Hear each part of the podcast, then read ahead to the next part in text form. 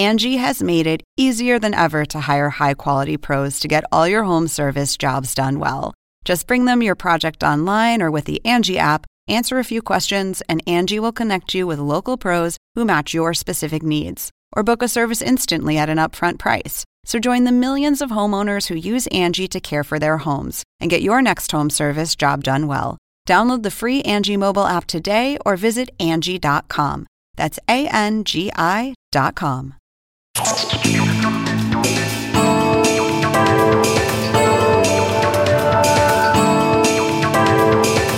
Hola, ¿qué tal? Soy Andrés Oppenheimer. Gracias por estar con nosotros.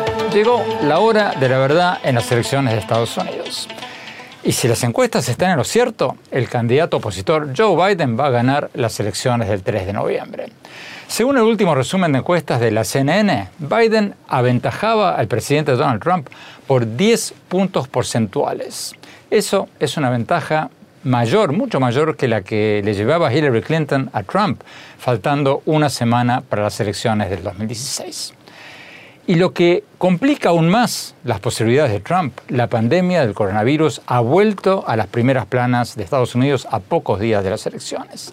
Las cifras de casos y de hospitalizaciones por COVID-19 llegaron a nuevo récord, faltando apenas una semana para la elección. En la última semana, el número de casos se disparó un 20%. Las hospitalizaciones subieron un 13% y las muertes por coronavirus subieron un 11% por día a ocho días de las elecciones, de acuerdo a lo calculado por el Washington Post, usando números, cifras de la Universidad Johns Hopkins. Y eso es lo peor que le podía pasar a Trump, porque es el tema que más lo perjudica, porque le permite a su rival, Joe Biden, recordarle a los estadounidenses que Trump ha minimizado la pandemia desde un principio, no lo ha tomado en serio, se ha reído de quienes usan una máscara facial, etc. Y que Estados Unidos tiene mucho más muertes de coronavirus como porcentaje de su población que muchos otros países industrializados. El saldo ha sido desastroso. Con solo el 4% de la población mundial, Estados Unidos tiene casi el 20% de las muertes de coronavirus del mundo. Pero bueno, volviendo a la elección, ¿puede haber una sorpresa de último momento? ¿Podrá Trump sacar una denuncia, un tema a último momento que cambie la tendencia de las encuestas? Y la otra gran pregunta que muchos se hacen, ¿no se van a equivocar las encuestas como se equivocaron hace cuatro años? Hoy le vamos a preguntar todo esto a los representantes de varias empresas encuestadoras de las más conocidas de Estados Unidos. Desde Nueva York vamos a tener con nosotros a Chris Jackson, vicepresidente de Ipsos, la empresa que hace la encuesta Reuters Ipsos. Y también desde allí, desde Nueva York, vamos a tener a Mary Snow, analista de la encuesta de la Universidad de Quinnipiac, otra de las más conocidas. Y desde Nueva York también nos va a acompañar Harry Enten, de la encuesta de CNN. Y más tarde en el programa vamos a cambiar de tema. Vamos a hablar sobre el plebiscito constitucional en Chile, que los chilenos aprobaron por una abrumadora mayoría del 78% de los votos y que va a llevar a redactar una nueva constitución para reemplazar la escrita en la época del régimen del general Pinochet en los años 70. El resultado del plebiscito en Chile fue celebrado como una gran victoria por el régimen de Nicolás Maduro en Venezuela. Maduro felicitó a los chilenos a través de su Twitter y terminó su tweet diciendo, abro comillas, viva Chile, viva Allende, por el expresidente socialista de Chile, Salvador Allende. Pero, ¿tiene motivos Maduro para celebrar lo que pasó en Chile? ¿Significa esto el fin del modelo chileno de los últimos 30 años que le permitió a Chile convertirse en el país latinoamericano con los mejores índices eh, económicos y sociales según las Naciones Unidas? Se los vamos a preguntar a uno de los máximos referentes de la política chilena y latinoamericana, el expresidente de Chile, Ricardo Lagos. Pero antes de hablar con Lagos, empecemos con el tema del día, las elecciones en Estados Unidos. Vamos a Nueva York con Mary Snow de la Universidad de Winnipeg. Mary Snow, muchas gracias por estar con nosotros. ¿Qué dicen sus últimas encuestas a nivel nacional y en los estados bisagra, en los estados sin tendencia definida, que pueden decidir estas elecciones? ¿Qué, qué dicen sus últimas encuestas? Nuestra más reciente encuesta nacional tiene a Joe Biden ganando por un margen de 10 puntos. Y lo más sorprendente de estas encuestas nacionales es que cuando tomas en consideración todo lo que ha ocurrido en Estados Unidos, en los últimos dos meses, el promedio nacional de encuestas no ha variado mucho. En nuestras encuestas de la Universidad de Quinnipiac, y hemos tenido tres encuestas nacionales consecutivas, Joe Biden sigue teniendo un margen sólido de 10 puntos. Ahora bien, en las encuestas a nivel estatal hemos tenido resultados mixtos. En nuestra más reciente encuesta de Pensilvania, y este es un estado crucial, vimos a Joe Biden arriba por ocho puntos sobre Donald Trump. Además, hemos visto cierta estabilidad en las encuestas de Pensilvania. También tuvimos una encuesta la semana pasada que llamó mucho la atención, y es que vimos que el estado de Texas estaba muy apretado, estaban empatados. Y esto nos resultó muy sorprendente porque Texas es un estado claramente republicano. El presidente Trump ganó este estado con holgura en el 2016 y el hecho de que ahora sea competitivo llama mucho la atención. Pero ¿qué posibilidades ven ustedes de una sorpresa de último momento que revierta estas tendencias como pasó hace cuatro años? Ya sabes, si alguna vez tuvimos un año en el que las elecciones están llenas de sorpresas poco antes de la elección, ese año es el 2020, si tomas en consideración todo lo que ha pasado, así que no puedes descartar nada. Sin embargo, un factor determinante en el 2020, en términos electorales, que no vimos en el 2016, es la gran cantidad de personas que votaron de forma anticipada. Puedes ver en todo Estados Unidos largas filas de personas esperando para votar. Así que en términos del efecto que esto puede tener, podríamos considerarlo como algo nuevo. Pero, de nuevo, hemos visto números relativamente estables en los últimos dos meses. Pero vuelvo al tema anterior. ¿Por qué motivo deberíamos creer esta vez en las encuestas cuando se equivocaron a lo grande en el 2016, cuando dijeron que iba a ganar Hillary Clinton? ¿Qué, aprendieron ustedes, los encuestadores, desde las últimas elecciones? ¿Qué, ¿Qué correcciones hicieron en las encuestas para que ahora pensemos de que van a acertar? Bueno, algo que puedo decir es que los encuestadores se toman todo esto muy en serio y trabajan muy duro para acertar. Pero cuando miras en retrospectiva al 2016, aunque la narrativa es que las encuestas se equivocaron, en realidad no se equivocaron mucho.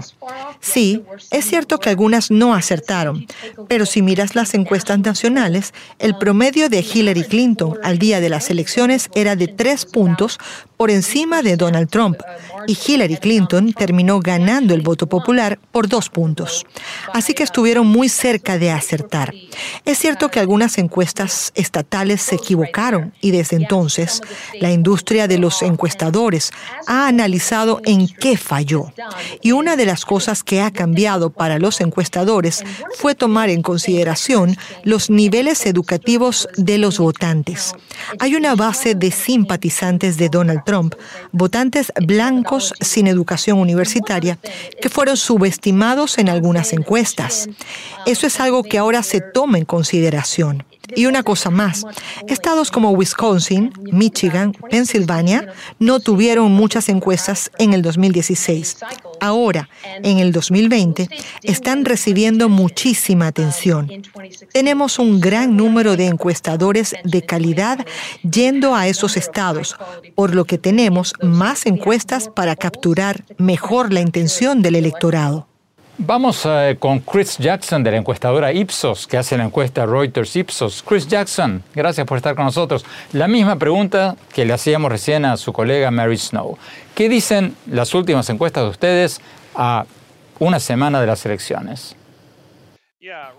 En este momento, nuestra encuesta de Reuters Ipsos muestra a Joe Biden con una ventaja muy significativa a nivel nacional, de entre 8 y 9 puntos por encima del presidente Donald Trump.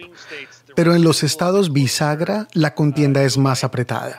Joe Biden mantiene una ventaja sólida en el medio oeste, o sea, Michigan, Wisconsin, y en Pensilvania un poco más cerrada. Y en Florida, Carolina del Norte y Arizona están prácticamente empatados. Biden lidera por uno o dos puntos en esos estados. Así que bien podría ganar cualquiera de los dos candidatos. ¿Qué posibilidades ve de una sorpresa de último minuto el día de la votación?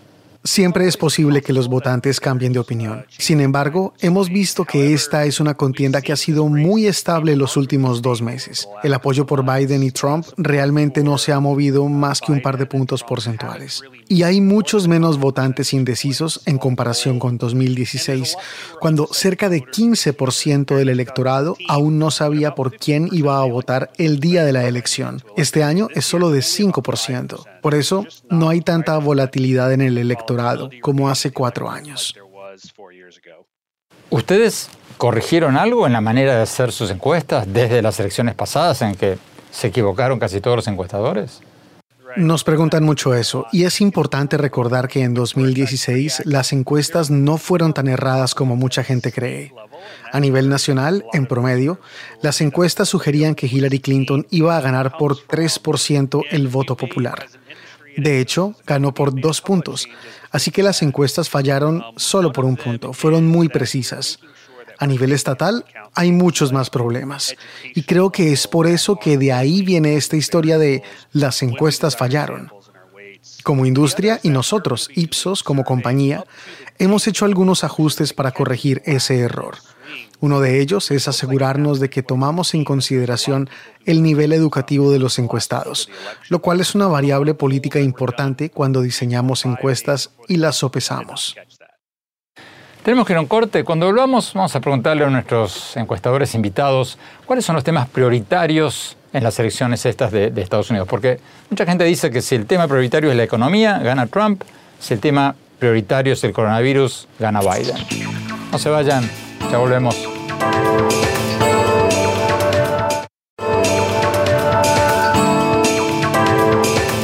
Gracias por seguir con nosotros. Estamos hablando con expertos de dos de las empresas encuestadoras más conocidas de Estados Unidos. Chris Jackson, de la encuesta Reuters Ipsos, y Mary Snow, de la encuesta de la Universidad de Quinnipiac. Vamos a Nueva York con Mary Snow. Mary, ¿cuáles son las principales prioridades de los votantes en estas elecciones? Porque muchos dicen que si el tema central, si el tema prioritario para los votantes es la economía, gana Trump. Y si el tema central es la pandemia de coronavirus, gana Biden. ¿Qué dicen sus encuestas sobre cuál es el tema prioritario? Como sabes, en muchas de estas encuestas hemos preguntado cuál es el asunto más importante y consistentemente durante los últimos meses, a nivel nacional y en algunos estados, es la economía. Es el tema más importante y es el tema en el que Donald Trump tiene números más favorables pero como sabes, ha tenido números negativos sobre su manejo del coronavirus y eso ha hecho que la aprobación de su gestión en general se vea reducida. Así que la respuesta al coronavirus es un factor muy importante en muchos de estos estados. Y ahora estamos viendo un incremento de los casos del COVID-19 en muchos, muchos estados. Algo que también quiero puntualizar es que en las más recientes encuestas nacionales que hicimos, les preguntamos quién creen que habría manejado mejor la economía y obtuvimos un empate entre Biden y Trump. ¿Qué dice la encuesta más reciente de ustedes sobre los votantes independientes, no, no afiliados a ningún partido? ¿Se están volcando más hacia Biden o, o hacia Trump? Bueno, ahora mismo, en términos de nuestra encuesta en los independientes, hay un margen de dos dígitos a favor de Biden en nuestra más reciente encuesta. Entonces, eso te da una idea de que Biden está recibiendo un mayor respaldo entre los independientes. Y ese es un factor clave. Entre los votantes independientes vemos una ventaja de 10 puntos. Joe Biden tiene 47%, Donald Trump 37%. Vamos a Chris Jackson de la encuesta Reuters Ipsos. Chris, ¿cuál es el tema prioritario para los votantes según las últimas encuestas de ustedes? Las prioridades de los votantes se centran en el coronavirus y creo que hay muchas personas muy preocupadas por ese tema, desde la perspectiva de salud o por el impacto económico. pero en general el tema central es el coronavirus en Estados Unidos. Creo que este es un tema muy difícil para el presidente, porque a medida que el coronavirus continúa siendo un tema primordial para todos los estadounidenses, la mayoría de los mismos, casi 60%, cree que se ha hecho un mal trabajo en el manejo de la pandemia. Trump toma mucho crédito por cómo era el desempeño de la economía antes del coronavirus, y si pudiera solo enfocarse en eso, le iría mucho mejor. Pero con los casos aumentando en todo el país, es difícil ver cómo se mueve el enfoque de la pandemia en la última semana antes de la elección. ¿Qué dicen las encuestas de ustedes sobre los votantes independientes? ¿Por quién están votando?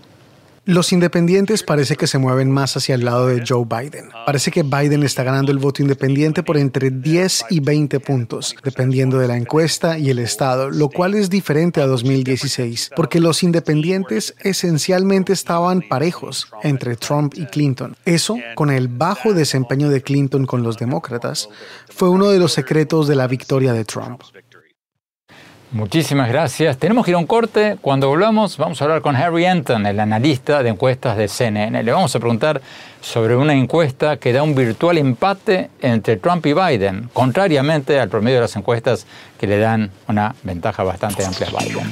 No se vayan, ya volvemos.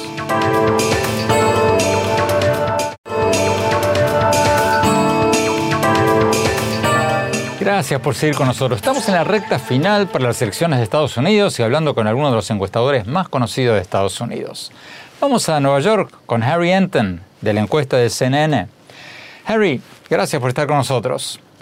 El promedio de las principales encuestas le está dando una ventaja de 9, 10 puntos porcentuales a Joe Biden faltando menos de una semana para las elecciones. Pero algunas encuestas, como la de Rasmussen Reports, dicen que Biden lleva una ventaja mucho menor, de 2% del voto. O sea, estaría dentro del margen de error. ¿Cómo se explica eso? Quiero dejar algo muy claro en principio para ti y tu audiencia, Andrés, y es que la mayoría de las encuestas confiables en las que analistas como yo nos enfocamos son consistentes en mostrar al ex vicepresidente Joe Biden adelante en la contienda, por poco menos de 10 puntos u ocasionalmente por poco más de 10 puntos. Hay algunas encuestas como las que mencionas, que por ejemplo no reconocemos en CNN, como la encuesta de Rasmussen, que tienen una ventaja mucho menor para Biden. Pero lo que sí puedo decir es que esas mismas encuestas tenían a los demócratas con un desempeño no tan bueno en las elecciones legislativas de 2018, en que cualquiera de los dos partidos podía ganar la mayoría en el Congreso. Así que sí, hay otras encuestas, pero tienden a hacer sus conteos de tal forma que, en mi opinión, dejan de ser precisas. Al menos así lo ha sido durante la administración Trump. Entonces, lo que yo creo es que la ventaja de Biden es mucho más cercana a la que dan las encuestas que dicen que gana por poco menos de 10 puntos y no las que dicen que gana por mucho menos. Explícanos un poco, por favor, Harry, cómo es eso de que los encuestadores hacen diferentes o tienen diferentes modelos para hacer sus respectivos conteos. ¿Cómo funciona exactamente eso?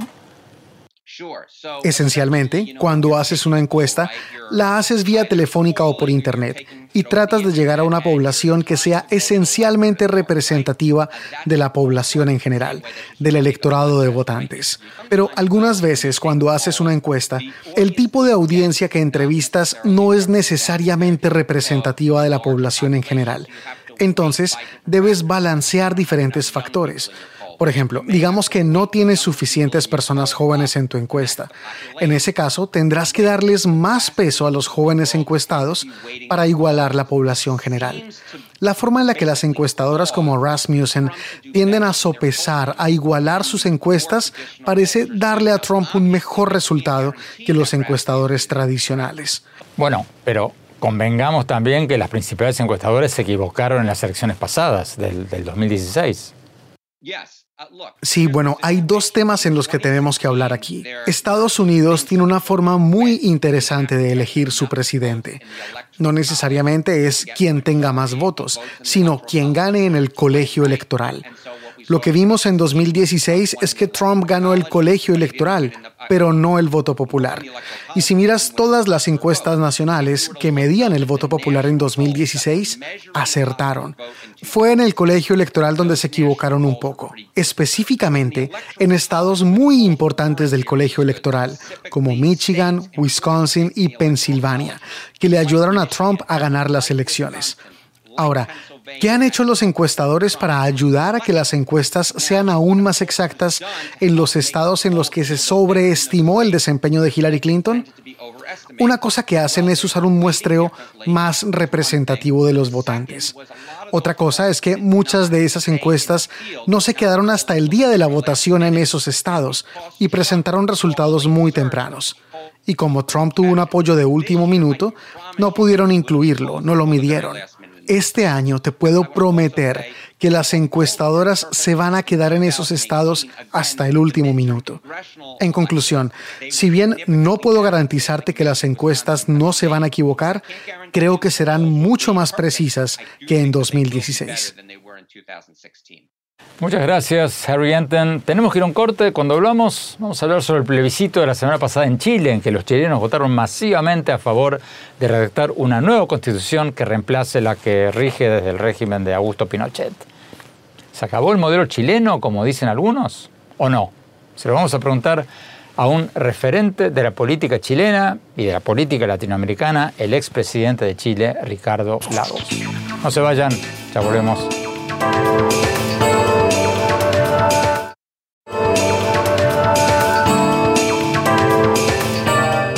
Gracias por seguir con nosotros. El domingo 25 de octubre los chilenos aprobaron por inmensa mayoría, el 78% de los votos, redactar una nueva constitución para reemplazar la que rige en Chile desde la época del régimen de Pinochet. Uno de los primeros en celebrar el resultado del voto en Chile fue el gobernante de Venezuela, Nicolás Maduro, que paradójicamente no permite un voto igualmente libre en su país. A través de Twitter, Maduro felicitó a los chilenos por el resultado del voto esa misma noche y dijo que se abren las puertas para una sociedad mejor y terminó su tuit diciendo Viva Chile, viva Allende, en referencia, claro, al expresidente socialista de Chile, Salvador Allende. Pero la pregunta es, ¿fue una victoria de la izquierda chilena o de la extrema izquierda chilena o un reclamo de toda la sociedad?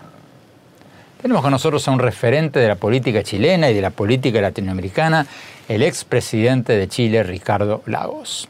Lagos pertenece al Partido Socialista de Chile, pero representa un socialismo moderno, globalizado, que no ahuyenta las inversiones. Expresidente Lagos, muchas gracias por estar con nosotros.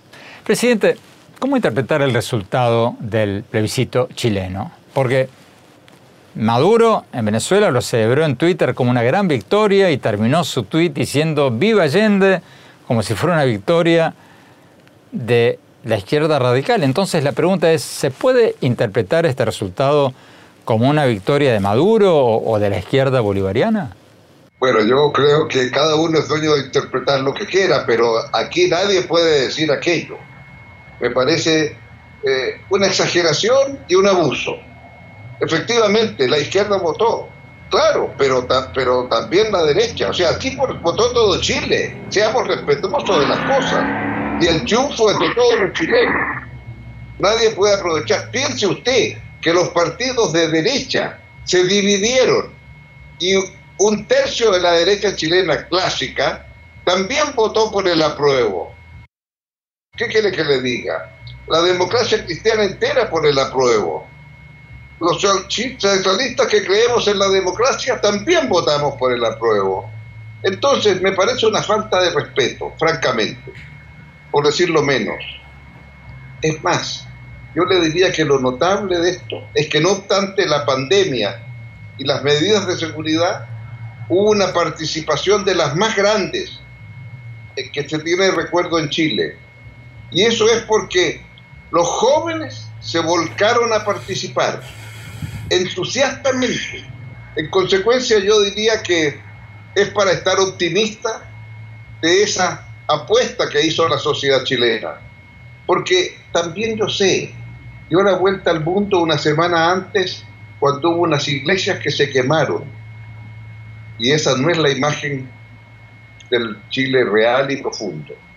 El real y profundo es el que cree en la democracia y votó como votamos en esta elección. Y ahora a esperar que se hagan las nuevas elecciones, la convención constituyente que se va a elegir conjuntamente con, con eh, otras elecciones locales que hay que hacer en el mes de abril. Pero la narrativa de Maduro y otros es que fracasó el modelo chileno. Y lo cierto es que, aunque Chile se ha convertido en los últimos 30 años en el país más desarrollado de América Latina, según el Índice de Desarrollo Humano de las Naciones Unidas, aunque la pobreza haya bajado dramáticamente durante ese tiempo, bueno, el año pasado vimos manifestaciones masivas en las calles, con gran apoyo popular. Entonces, ¿cómo se explica lo que está pasando en Chile? Este país durante 20 años tuvo un crecimiento muy acelerado.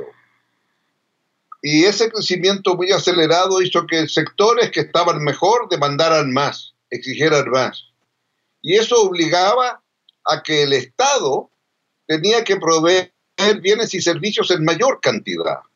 Si por primera vez en su familia su hijo se asomaba y podía dar un examen y llegar a la universidad, bueno, demanda acceso a la universidad a su hijo. Y por lo tanto son mayores gastos del Estado.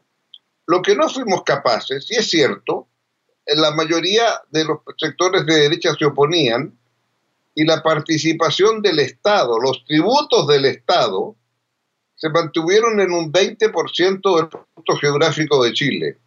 Es cierto que el producto subía, pero las demandas eran mucho más superiores.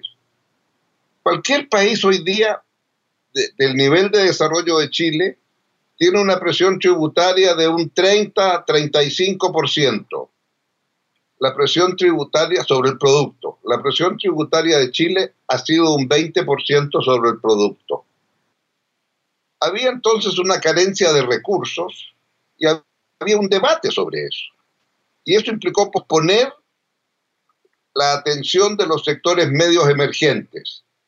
Una cosa es derrotar pobreza, pero una vez que usted derrota pobreza, aquellos que la dejaron atrás no quieren volver atrás pero también tienen nuevas demandas.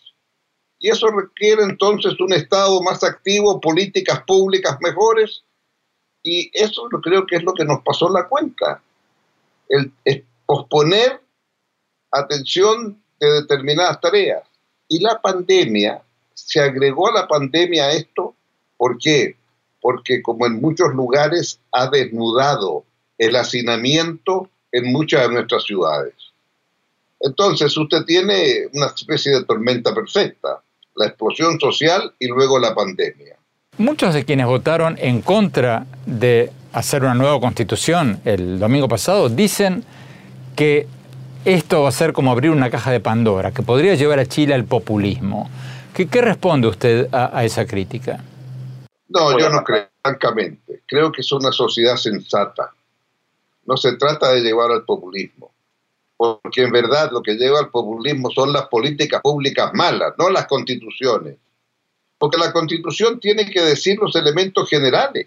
La constitución es el instrumento por el cual las sociedades resuelven sus diferencias. Pero esa constitución tiene que permitir políticas públicas y las políticas públicas se definen mediante elecciones. Hay que entender, yo diría, ¿de qué se trata una constitución? La ley por la cual nosotros podemos resolver nuestras diferencias hablándonos civilizadamente. Yo diría que aquí eh, habrá una constitución normal y esperemos que sea algo para elevar el espíritu de los chilenos. Tenemos que ir a un corte. Cuando volvamos, vamos a preguntarle al expresidente Lagos cómo ve las elecciones en Estados Unidos y quién le conviene más América Latina, Trump o Biden. No se vayan, ya volvemos.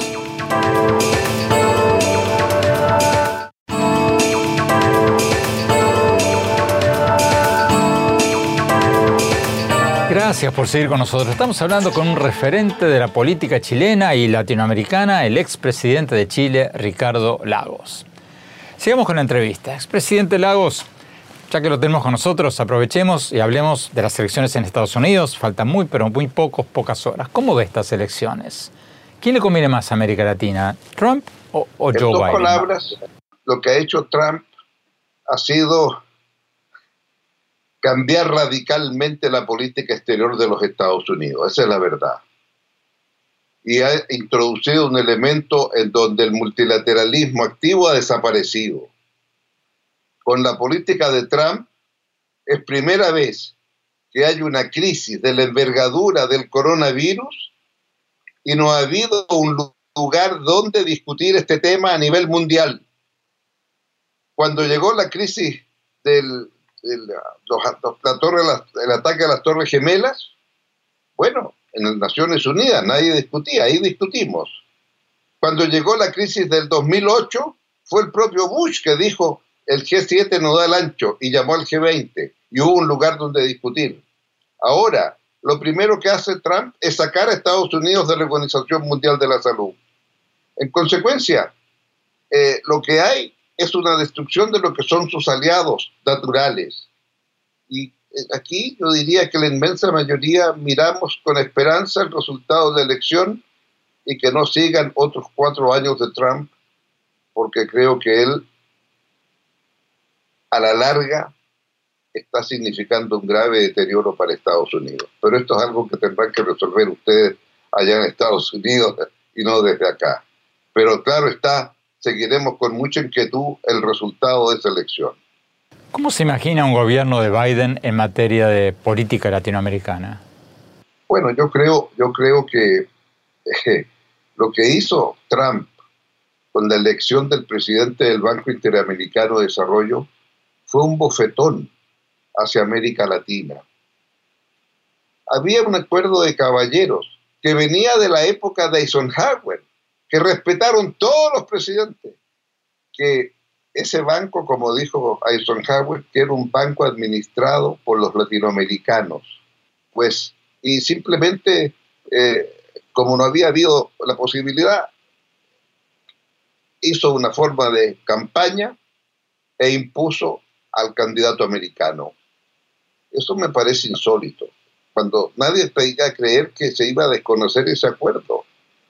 Y eso refleja el trato, de manera que no digo que se va a revisar la designación de este señor, pero digo que el trato de Biden no me cabe duda que será el trato clásico de la política de los Estados Unidos. Tenemos acuerdos de libre comercio, tenemos visiones comunes, tenemos valores comunes, eh, tenemos eh, una identidad democrática con Estados Unidos y los padres fundadores. Son muchos los elementos que nos unen hacia Estados Unidos y esperamos poder tener un restablecimiento de relaciones con el debido respeto.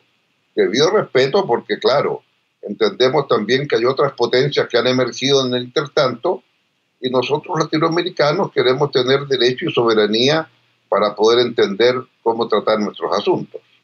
Presidente Lagos, muchísimas gracias. Tenemos que ir a un corte. Cuando volvamos, mi reflexión a pocas horas de las elecciones en Estados Unidos. No se vayan, ya volvemos. Gracias por seguir con nosotros. Faltan pocos días para las elecciones del 3 de noviembre en Estados Unidos y las cosas no pintan muy bien para el presidente Trump. El promedio de encuestas de CNN dice que el candidato opositor Joe Biden le lleva una ventaja de 10 puntos porcentuales. Eso es muchísimo, es mucho más de lo que le llevaba Hillary Clinton a Trump una semana antes de las elecciones del 2016. Y lo que es más importante, Trump está perdiendo en algunos estados de tendencia electoral incierta, estados bisagra como Michigan, como Wisconsin, como Pennsylvania, que le dieron la victoria a Trump por un pelito en el 2016. Algunos de ustedes van a decir que las encuestas se equivocaron en el 2016 y que se van a volver a equivocar ahora. Puede ser, pero yo lo veo difícil, por varios motivos. Primero, los encuestadores han corregido varios errores que cometieron en el 2016, como por ejemplo no haber incluido en sus sondeos a suficientes votantes sin estudios universitarios, que fueron los que votaron masivamente por Trump hace cuatro años y le dieron la victoria. Esta vez los encuestadores los están incluyendo o dicen que los están incluyendo. Segundo, creo que a Trump le va a costar mucho revertir la tendencia y ganar porque ya un número récord de gente votó anticipadamente o por correo debido a la pandemia.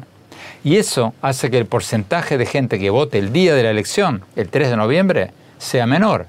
O sea, ya hay más de 70 millones de personas que ya votaron en los últimos días. Y eso hace que la posibilidad de un voto masivo a último momento, a última hora, que cambie todo, sea menor que de costumbre. Y tercero, y principal, creo que a Trump le va a costar mucho remontar las tendencias que marcan las encuestas, porque el tema del día en Estados Unidos es la cifra récord de casos de coronavirus. Y eso lo perjudica enormemente a Trump porque pone en el centro de la agenda política, pone en el centro del debate uno de los mayores fracasos de su gobierno. Recordemos, Trump minimizó esta pandemia de entrada, se burló públicamente de quienes usaban mascarillas, viene diciendo desde hace muchos meses que la pandemia ya está llegando a su fin, que está a la vuelta de la esquina, que ya estamos saliendo de lo peor, y sin embargo está pasando todo lo contrario. Como les contaba al principio del programa, el número de casos de coronavirus, el número de hospitalizaciones, el número de muertes de coronavirus en Estados Unidos ha llegado a un nuevo récord apenas una semana antes de las elecciones. Y creo que Trump cometió un error garrafal porque en lugar de hacer lo que debe hacer un líder y ofrecer un plan concreto, por ejemplo, decir, estamos en una emergencia nacional y por eso a partir de hoy va a ser obligatorio usar mascarillas o tapabocas en todas las ciudades o barrios que tengan un determinado porcentaje de casos positivos. Bueno, en lugar de hacer eso o algo parecido, está haciendo todo lo contrario a pesar de haberse contagiado el mismo de coronavirus, sigue haciendo chistes sobre quienes consideran la pandemia la mayor crisis del país, sigue haciendo actos políticos con miles de personas sin mascarillas, sigue acusando a la prensa de magnificar la pandemia.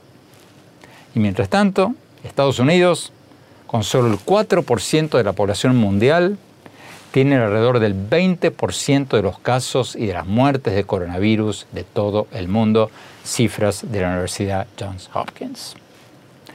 A menos que haya una sorpresa de último minuto, creo que los electores le van a pasar la cuenta a Trump por no haber cumplido con el primer deber de todo presidente, que es cuidar la vida de sus conciudadanos. Bueno, se nos acabó el tiempo. Como siempre, los invito a visitar mi blog sobre política, economía, tecnología, innovación, educación en el sitio de internet andresopenheimer.com. Quienes nos visiten ahí por primera vez van a recibir el primer capítulo de mi libro Sálvese quien pueda sobre los trabajos del futuro. Les recuerdo la dirección. Es el sitio de internet andresopenheimer.com y síganme siempre en mi Twitter, arroba Oppenheimer en mi página de Facebook, Andrés Oppenheimer y en mi página de Instagram, Andrés Oppenheimer Oficial. Gracias por habernos acompañado. Nos vemos la semana próxima. Un abrazo a todos. Cuídense mucho.